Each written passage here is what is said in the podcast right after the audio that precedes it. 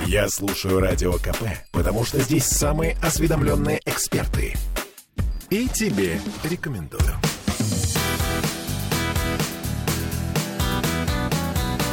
Легенды и мифы Ленинградского рок-клуба.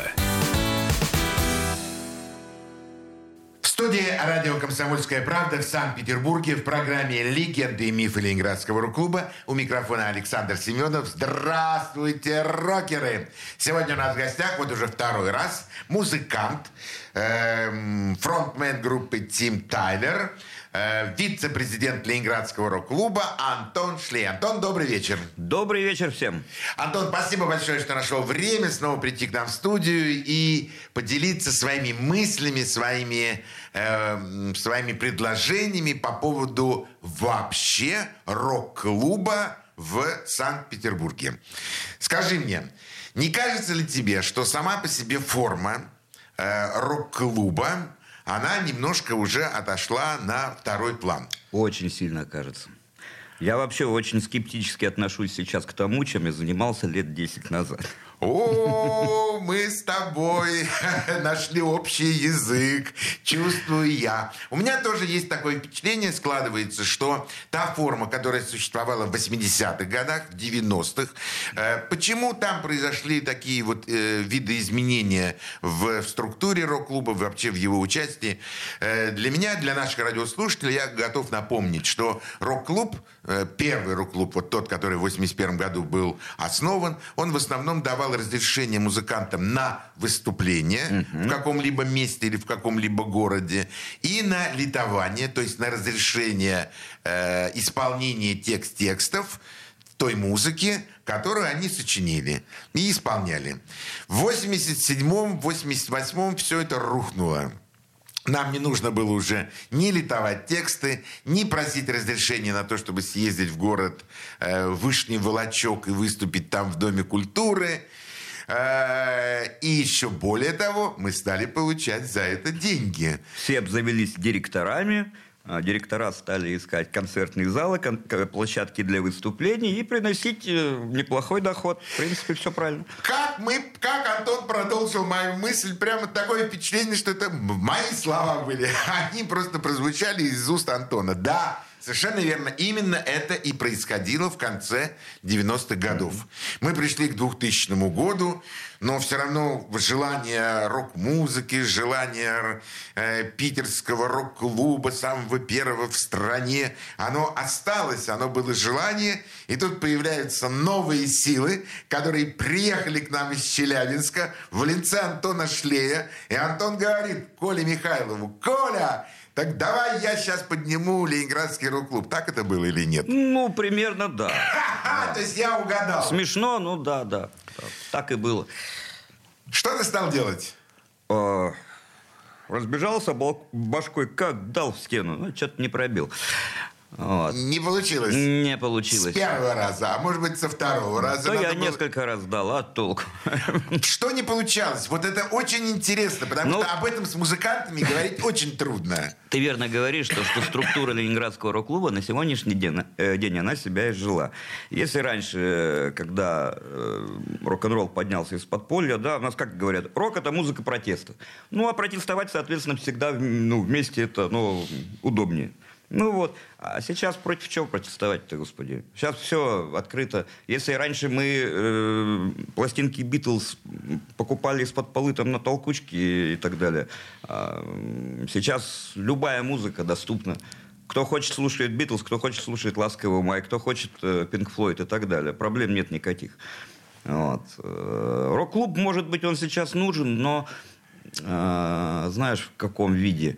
А, есть вот мэтры действительно, которые могут э, рассказать вот про зарождение этого движения у нас здесь, рассказать молодым, как это было.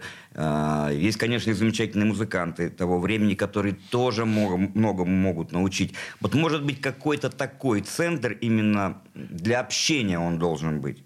Не в плане, что давайте устраивать концерты под это экиды. Как бы это тоже можно делать, это там фестиваль рок-клуба, да. Ну так, чтобы... А в основном это должно быть какое-то место, где народ приходит именно общаться. Тусовка. То есть все-таки тусовка. Да. То есть это все-таки какое-то помещение.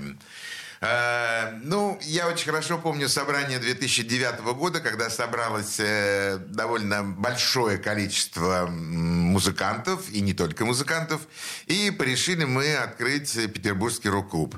Э, часть людей сказала, отлично, откроем рок-клуб, будем туда ходить, слушать музыку. Вторая часть сказала, нет, нет, нет, мы будем туда ходить и сами играть музыку. А третья часть сказала, да, вообще, ну это нафиг все это надо, и вообще непонятно понятно. И тем не менее, Петербургский рок-клуб был открыт в апреле месяце 2009 года и существует до сегодняшнего дня. Но, к сожалению, вот той миссии, которую нес э, Ленинградский рок-клуб, к сожалению, у нас это тоже не получается, потому что изменились условия. Э, изменилась ситуация. И на сегодняшний взгляд, я думаю, что нужен не рок-клуб, а нужен лейбл.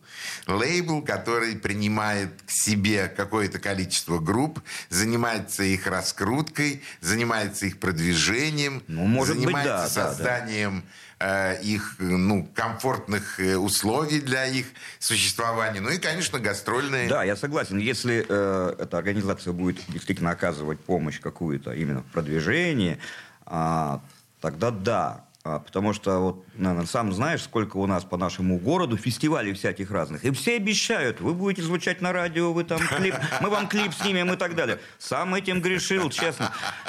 Но потом я понял, что это глупость. Э, ну да, я могу договориться с нашим радио, поставить одну песенку в эфир этой и группы, все. И, и все. А ротации-то, ротации никто не возьмет. Конечно. Ну, так что... Конечно, а между ротацией, то есть э, постоянным исполнением песни или какого-то трека в эфире, и между одноразовым исполнением колоссальная разница. Конечно. От того, что песня просто прозвучит в эфире, ну, правда, ничего не изменится. Да, если будет такая организация, которая будет помогать команде в этом, то есть выводить и на радио, и на телевидении, какие-то клипы там помогать снимать, конечно, тогда эта организация имеет место быть. А почему ни Ленинградский рок-клуб э, не стал подобной организацией?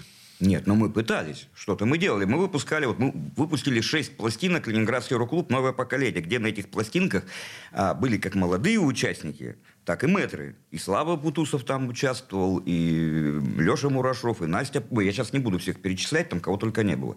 Вот. То есть было шесть пластинок. На самом деле... И когда человек приходил а, на какую-либо радиостанцию, а, у нас попали некоторые команды в, э, в ротацию радиостанций. Я не говорю про наше радио. Это все зациклились на нашем радио. Не надо обязательно наше радио. У нас масса других хороших радиостанций. Человек приходит и говорит, вот, ребята, вот это моя песня, а вот смотрите, кто на этой пластинке со мной играет. А вот это вот записал, между прочим, Ленинградский рок-клуб. Они говорят, о, вот, вот с вами мы поговорим. Все. Так ну, что что-то дало. Слушай, так, ну, а почему ты не сказал об этом сразу? Это же здорово, это отлично, то, что вы записали. Сколько альбомов? Шесть. Шесть пластинок? Шесть пластинок. На которых были и молодые музыканты, и опытные. Да, да. Ну, слушай, это огромный плюс Ленинградскому рок-клубу. А на самом деле этим надо гордиться, этим надо хвастаться. И на телевидении мы это дело освещали тоже. То есть, как. Ну, вот сейчас нам об этом расскажешь. Но вначале песню. Песню, которую ты предложишь нашим радиослушателям. А, я предлагаю послушать песню группы «Переучет». Это как раз участники Ленинградского рок-клуба уже вот при моей бытности. Вот. Э, группа, э, песня называется «Вертикальная трасса». Слушаем. Покажи мне дорогу домой, нарисуй на ней много цветов разноцветными красками. Сделай ее чуть светлее, я устал от табачного дыма и луж в колее. Я хочу, чтобы день не кончался, чтобы день продолжался всю жизнь. Сможешь, то сделай его чуть светлее,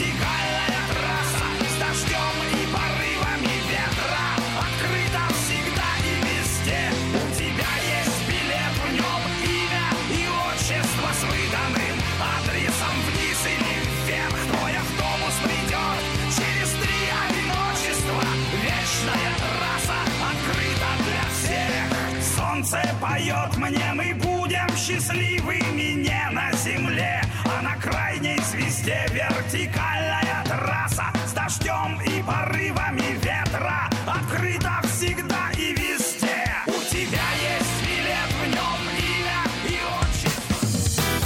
Легенды и мифы Ленинградского рок-клуба. Попов изобрел радио, чтобы люди слушали комсомольскую правду. Я слушаю радио КП и тебе рекомендую.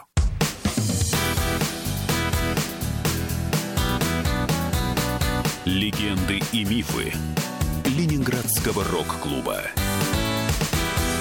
Студия радио «Комсомольская правда» в Санкт-Петербурге в программе «Легенды и мифы Ленинградского рок-клуба». У нас сегодня в гостях э, музыкант группы Тайм Тайлер, вице-президент Ленинградского рок-клуба.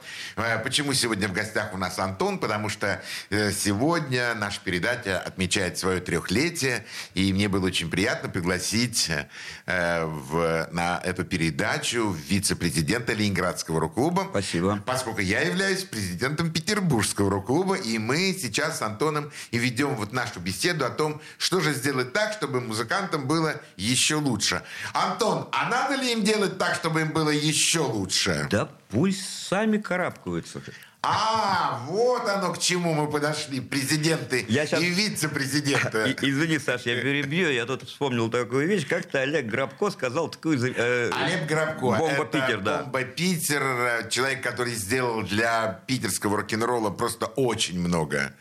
Как-то я у него спросил, Олег, скажи, а вообще вот молодой команде в Питере вот в наши дни перс- ну, есть возможность куда-то вылезти? Он говорит, не-не-не, говорит, сейчас говорит, это практически невозможно, 90% нет.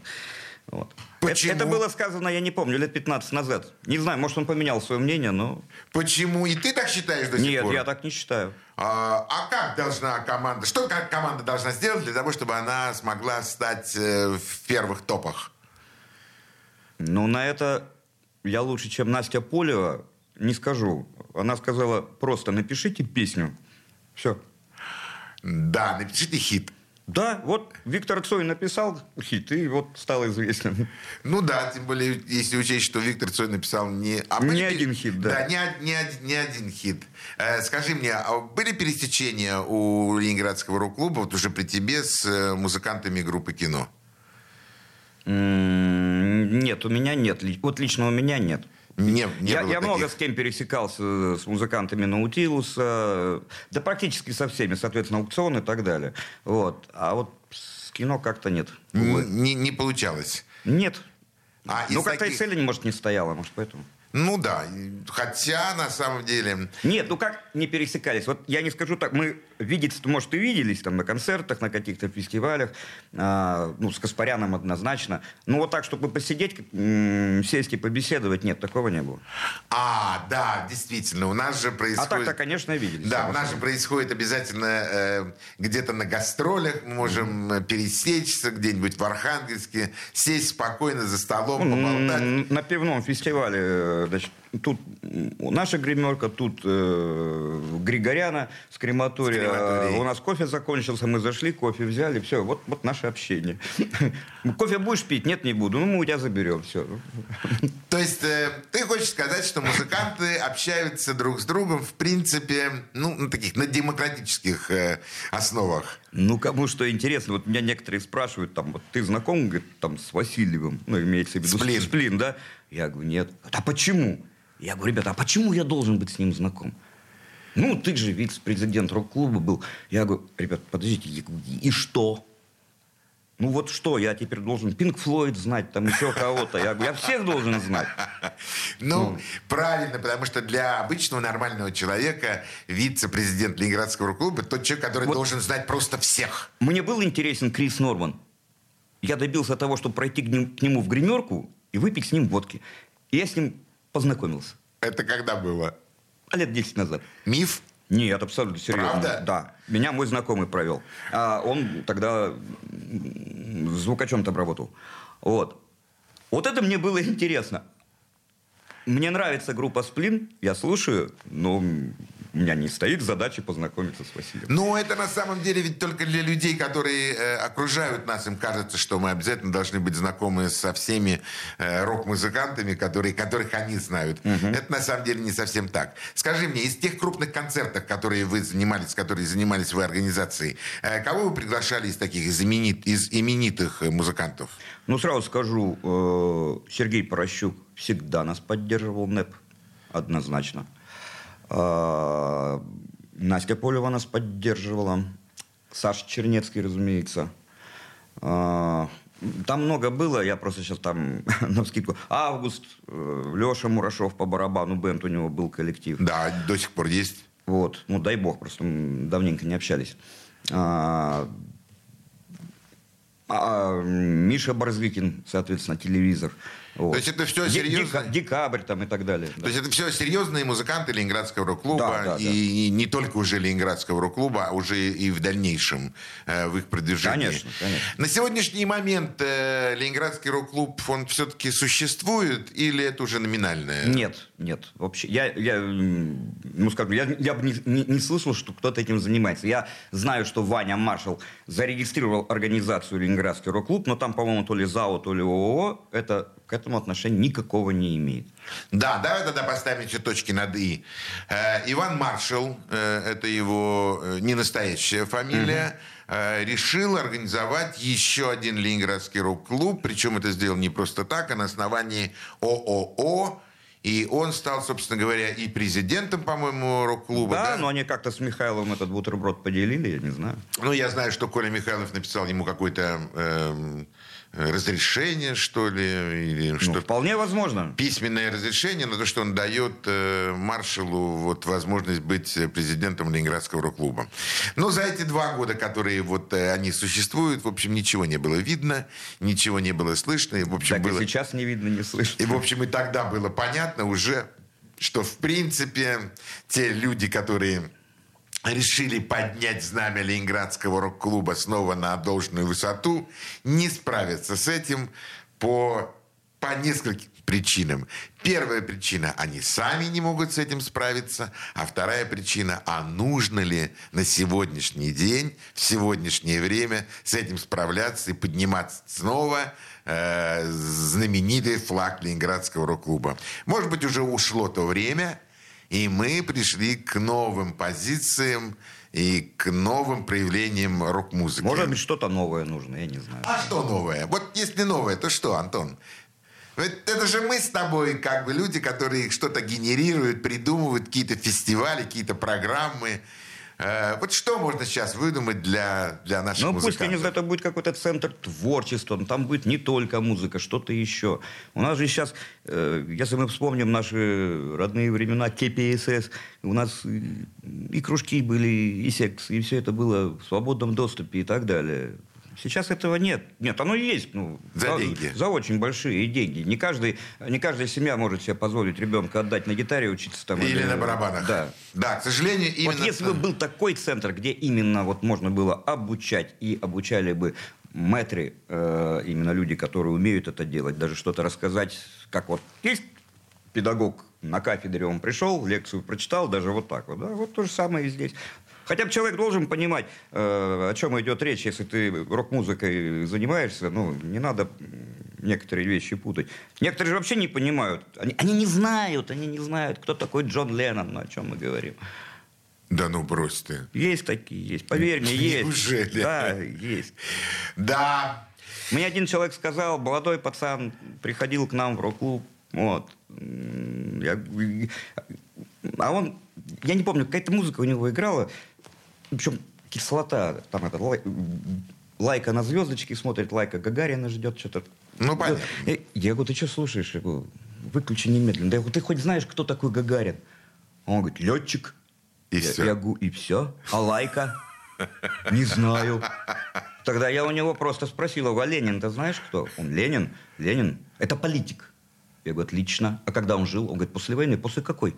Я говорю, так, все ясно. И вот и я у него спросил, ну, а Ленина ты знаешь? Тоже политик.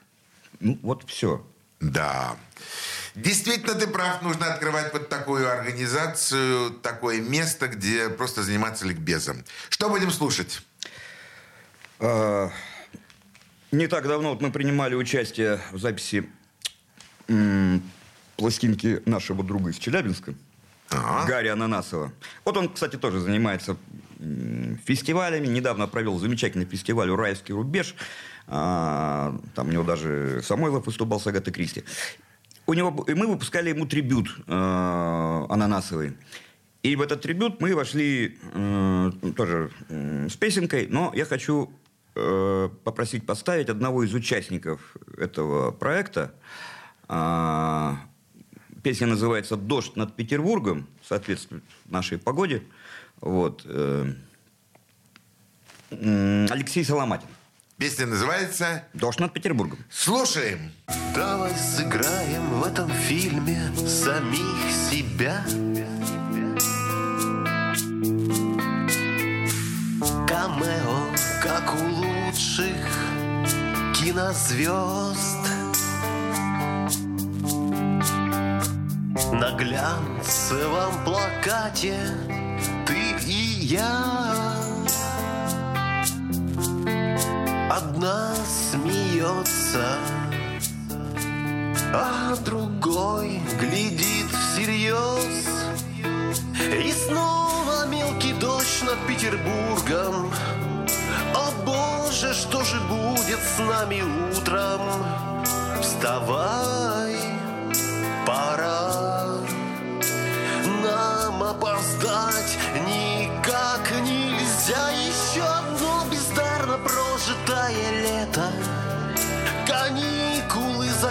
закончатся нелепо Но продолжение следует всегда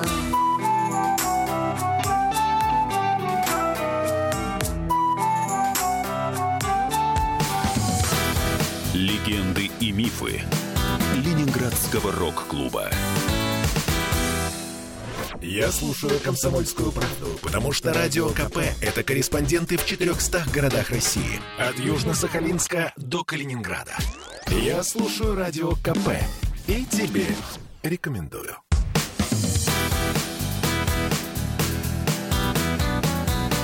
Легенды и мифы Ленинградского рок-клуба.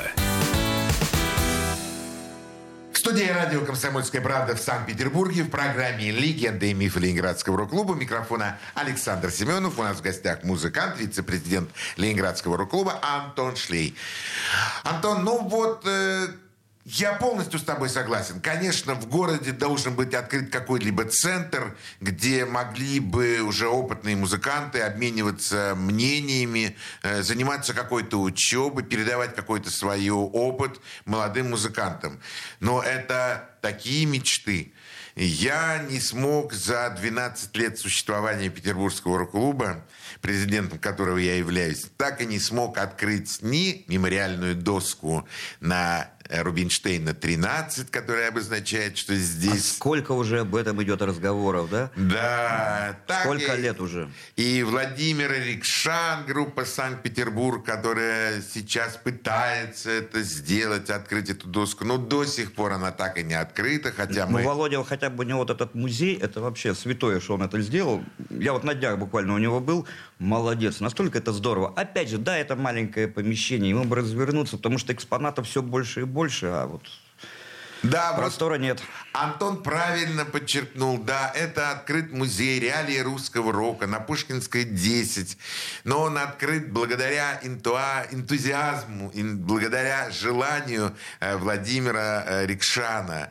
Это не музей, который работает на государственном уровне, Да, не музей, который может э, куда-то переезжать, выста- делать какие-то экспозиции, делать какие-то выставки. Это всего лишь полторы комнаты, полторы комнаты, где сосредоточено огромное количество удивительных экспонатов. А если взять хотя бы квартиру Анатолия Августовича Гуницкого, и перенести ее туда. Понадобится еще пара комнат. Еще пара комнат. А если еще попросить еще каких-либо известных имен, которые мы все Вот в знаем, том-то и дело, да. то это уже не еще две комнаты, это уже целая анфилада. А там, глядишь, это уже целый этаж, а может быть и два. К своему труду и к своему стыду за 12 лет я так и не смог открыть ни мемориальной доски на месте, где жил Майк Науменко, ни на доме, где жил Сергей Курехин, ни на доме, где жил Виктор Цой, ни на доме, где жила Наташа Пивоварова, ни на одном доме, там, где жили люди, которые на самом деле делали нашу культуру и говорили об э, о Ленинграде как о центре, э, культурном центре и столице э, русского рок-н-ролла. Вы Причем не в, России, пытались в России ничего не меняется. Как была бюрократия, так и остается. Я правильно понимаю? Да. Это основная причина. Ну, вот в том-то и дело. Нет, мы тоже много что пытались сделать, но вот я говорю, увы, ах. Вот. А расскажи о том, что сделали все-таки. Вот пластинки, шесть пластинок, это сильно. Пластинки, э, пере- э, значит, там провели несколько фестивалей, потом фестиваль Победа. Я помню его на ро- Каменноостровском. ро- Рок-фронт, потом а, фестиваль признания мы там один день они нам отдали. А, Да я прям даже для себя небольшую выписку сделал. Так, э, значит, что у нас еще было? А, значит, журнал мы выпускали «Рок на берегу Питера». Да, помню этот С Джорджем журнал. Буницким два года журнал просуществовал. Передача однажды в рок- в рок-клубе полтора года на телеканале. Вот. И то дальше бы, наверное, существовали, если бы телеканал не был закрыт. Вы были на телеканале «Вот» Алексея Лушникова. Да, Алексея Лушникова. да. Полтора Спасибо была ему отлич- большое. Да. Отличная передача «Однажды в рок-клубе». В рок-клубе, да, это шикарная была передача. Да, мы с Колей Михайловым ее вместе вели, то есть это был- было очень А вы здорово. там приглашали каких-то музыкантов или сами все рассказывали? Нет, почему? Как раз приглашали. У нас постоянно кто-то был гость. Вот. Вот как раз самый первый, самую первую передачу помню. Мы ее сперва сделали в записи, это был пробник. Вот. Но в эфир она не пошла. Мы все-таки сделали прямой эфир. И приглашали Володю Рикшана. И он с этого музея с экспонатами и в первый день притащился, и во второй день. И показывал вам Да, экспонаты, да, и, естественно, рассказывал вам Да, об этом. конечно, конечно. А кто еще у вас принимал участие в этой передаче? Ой, там много. Там и Наташа Васильева Хал, фотограф, приезжала. А, и также и Миша Барзыкин, и Миша Семенов, и Сергей Порощ. Ой, там... Вот э, есть у нас группа ВКонтакте, э, она так и называется. Наберите «Однажды в рок-клубе», и там все-все-все эти передачи выложены. Их там порядка 30, поэтому смотрите на здоровье. Ну, я тоже готов похвастаться. У нас за три года было порядка 80 человек, 80 музыкантов и людей, связанных с рок-музыкой, связанных с поколением 80-х, которые точно так же рассказывали и о своей жизни, и об общественной жизни, и о музыкальной жизни, которая творилась тогда в Ленинграде. С такими людьми общаться приятно. Я вот, э, у меня даже если взять мою команду, у меня всегда играли люди, которые обязательно имели отношение к тому рок-клубу. Вот э, Женя Жданов, э, Саксофонист. сакс- саксофонист Непа Ави, Миша Нефедов, экс-барабанщик, Барабанщик Али- Али- Алисы. Алисы, э, дядя Миша ДДТ и так далее. Чернов, Да. э. У нас масса играла замечательных людей. И играли, вот меня тоже спрашивают, а как ты добиваешься такого, да, что вот, вот, ну, такие люди у тебя играют, сколько ты им платишь? Я говорю, нисколько. А как так? Я говорю, ну, наверное, я такой классный парень, не знаю. Вот. Не А могу ответить на этот вопрос. Скажи мне, а ты никогда не ставил э, целью музыку как зарабатывание денег? Ну, все, наверное, ставили в определенный момент, сейчас уже нет. Время появилось, вот мы с Женей Ждановым собираемся, что-то записываем, и все, не более того. Но вы не ставите это уже как зарабатывание денег. Он ставит, потому что я ему как э, аранжировщику плачу. Ага. То есть все равно все как-то проходит через какие-то сегодня уже денежные Нет, знаки. ну, у меня есть несколько радиостанций, с которыми я работаю, и там какие-то денежки мне капают. Ну, вот такие копейки, ну, смешно говорить. Ну, на блок сигарет хватит. Ну да, ну я в данном случае говорю о каких-то поездках, гастролях. Нет, там. сейчас нет, сейчас я эти вопросы вообще не рассматриваю. У меня сейчас дом собаки, все вот. От музыки я немножко отошел. Ну, там в своем доме рядышком, во всяком случае. Я знаю, что там фестивали какие-то делал даже. Нет, это я в другом месте делал, я сейчас переехал. Раньше я был в, прошлом, э, в позапрошлом году это я делал, на Медном озере. Да, на Медном А озере. сейчас я перебрался во Всеволожск. Я уже год живу во Всеволожске. Ага, значит, и там фестивалей уже, конечно, никаких. Нет, там никаких, там просто дом, хозяйство, Ага. сад, огород. Не говори мне только, Антон, что ты выходишь из музыки. Я не сказал, что я выхожу. Вот именно, давай-ка уже Не- небольшое затишье перед бурей, это перед нормально. бурей. Да, затишье перед бурей. Что будем слушать? Ну, я хочу еще поставить песенку, вот то, что мы участвовали в трибюте на Гарри Ананасова. Песенка «Вечеринки». Слушаем. Вечеринки шумные до зари Утро настает и гасит фонари До подъезда милую губы поцелуй и крепко обними. М-м-м. А девочки влюбляются по уши. Не поймать рукой их светлую мечту. Где же вы живете, хорошие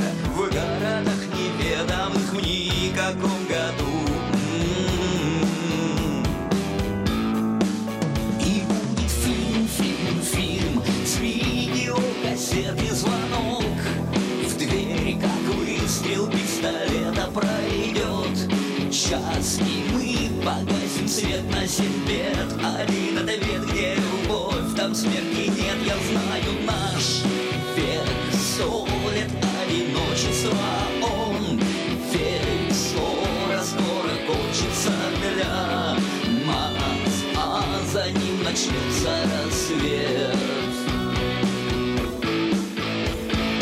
Послезавтра лекции скучные И маршрут из дома в институт Голос его слышишь в наушниках есть. Только он один, остальные подождут, подождут. Ведь девочки хотят так отчаянно Ухватить за хвост светлую мечту. Где же мы с тобой повстречаемся В городах неведомых в никаком году. И будет фильм, фильм, фильм С видеокассеты звонок. В двери, как выстрел пистолета пройдет.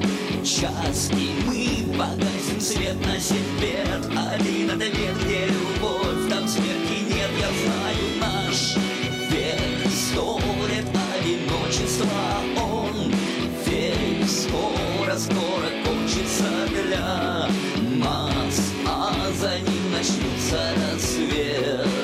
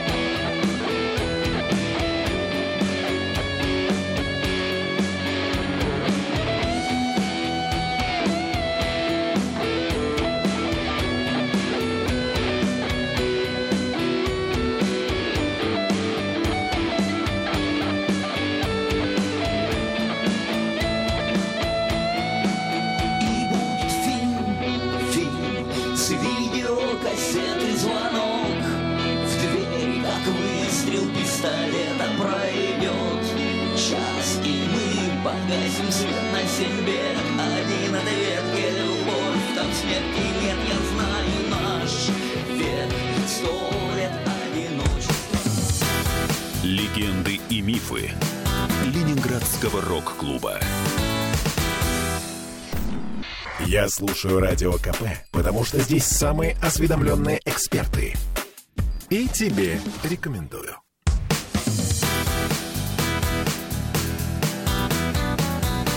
Легенды и мифы Ленинградского рок-клуба. Студии радио «Комсомольская правда» в программе «Легенды и мифы Ленинградского рок-клуба». Микрофона Александр Семенов. У нас в гостях сегодня музыкант группы «Тим Тайлер», вице-президент Ленинградского рок-клуба Антон Шлей. Антон, скажи мне, а сегодня чем ты занимаешься? Скажи мне, остались ли еще какие-то э, какие-то разговоры с Ленинградским рок-клубом? Э, являешься ли ты еще вице-президентом Ленинградского рок-клуба? Нет, нет. Ведь э, как, э, э, скажем так, 35-летие, наверное, прошло, тогда все это и было закончено. Ага. Вот, да. Вот. Тим А, Тайлер существует группа. Тим Талер существует, ну, как сказать, постоянных никаких концертов нет, но в любой момент свистни, и мы соберемся. Последнее наше выступление мы провели на юбилей Дмитрия Рубина. Собрались, отыграли, все было замечательно. Так что мы легки на подъем в этом плане. Но это не означает, что вы репетируете раз в неделю или там... Мы себе- не репетируем вообще. Ну, То есть вы настоящие музыканты, песен новых не вот пишете, если конкретно у вас в, есть в- в- старые. в этом случае как бы я всем записи разослал, говорю, вот это надо сыграть. Вот играем, вот как на записи. Все, пришли, сыграли. И музыканты готовы вот так сделать, все снять с, э, Ну, вот они пришли и сделали. и сыграли. Мы играли, э, причем мы играли песни Димы Рубина, они их никогда раньше не играли. Все, мы пришли, все было готово, мы все замечательно сыграли. А, Я должен представить того человека, фамилию которого Антон уже называл несколько раз. Дмитрий Рубин. Это музыкант группы «Секрет», автор текстов, э, первых текстов группы «Секрет», тех известных «Алиса», Именины у «Именины Кристины», у Кристины», «Привет». «Привет», особенно «Тысяча пластинок». Да. Дмитрий Рубин, к сожалению, покинул э, этот мир несколько лет назад, и мне очень приятно, что Антон, ты дружил с ним. Да, я дружил, мы с ним вместе создали на, в его квартире на Лиговском проспекте, мы создали арт-центр. В двухкомнатной квартире, в большой комнате у нас стояла барабанная установка, там проходили концерты, живая барабанная установка, это в квартире, заметьте. Вот. И Миша Нефедов на ней играл, а как играет Миша, вы знаете. Да, громко. Вот. Там проводили концерты, там Вадик Курилев, электрические партизаны, проводил концерт. Э, Сережа Слушай, Селюнин. там по- же маленькая квартирка. Сережа Селюнин. А мы много народу и не собирали, там помещалось человек 30. Ну и с трудом, я думаю, еще и 30 помещается Нет, там. помещалось, помещалось, было замечательно. Но это было настолько душевно, настолько комфортно.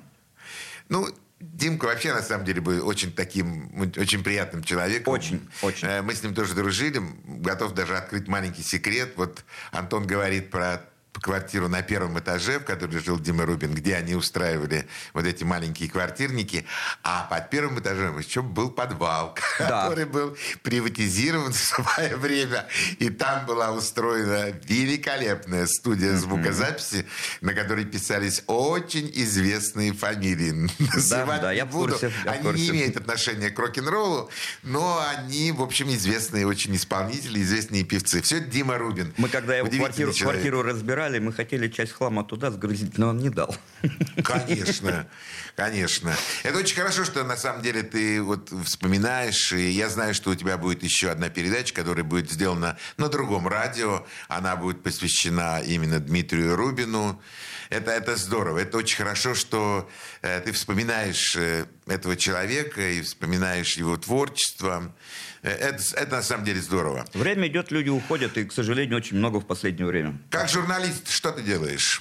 Как журналист? Ничего. Как журналист сейчас ничего не делаю. Не хочешь делать? э, Или потому что не понимаешь, У чем меня в делать? свое время была мечта свою книжку написать и выпустить. Написал, выпустил. Мне как-то писатель Владимир, э, Владислав Крапивин сказал, говорит, писательство – это наркотик. Попробуешь, никогда не бросишь. Ничего подобного. Написал, все, закончилось. Пройденный этап. Потом музыкой стал заниматься. То есть книга тобой уже написана? И говорит, написано и выпущено, уже два, два раза переиздали. О, как называется? «Крик воробья». М, Прими мои поздравления. Э, Хорошо. Как организатор, что ты делаешь сегодня? Как человек, который умеет заниматься организацией, который умеет легко э, придумать фестиваль вот на Медном озере и провести его, причем на должном уровне. У меня там домик сейчас строится. Вот надо организовать рабочих, чтобы они цемент вовремя занесли, чтобы дождем не намочило.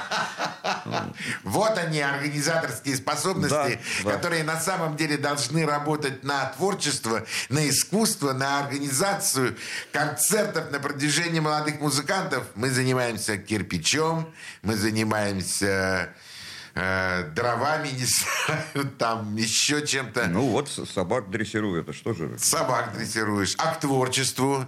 Ну, к творчеству иногда руки прикладываю, когда желание появляется.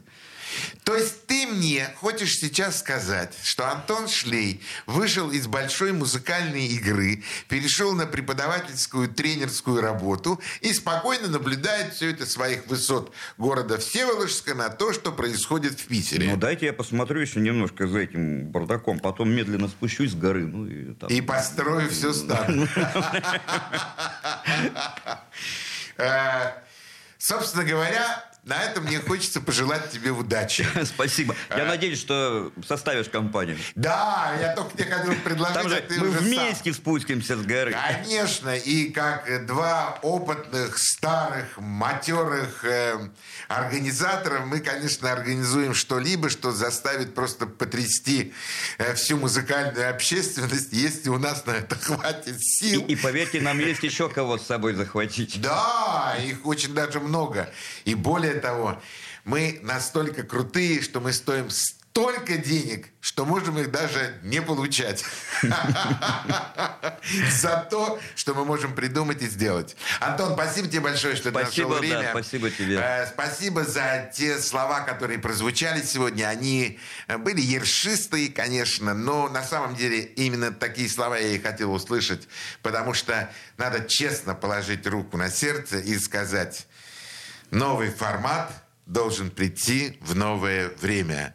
И музыканты, новые музыканты должны развиваться и чувствовать в себе новые силы для нового продвижения и развития. Согласен. На всем мы прощаемся. С вами, уважаемые радиослушатели. Всего самого доброго. До свидания. Пока! Всего доброго. Легенды и мифы Ленинградского рок-клуба.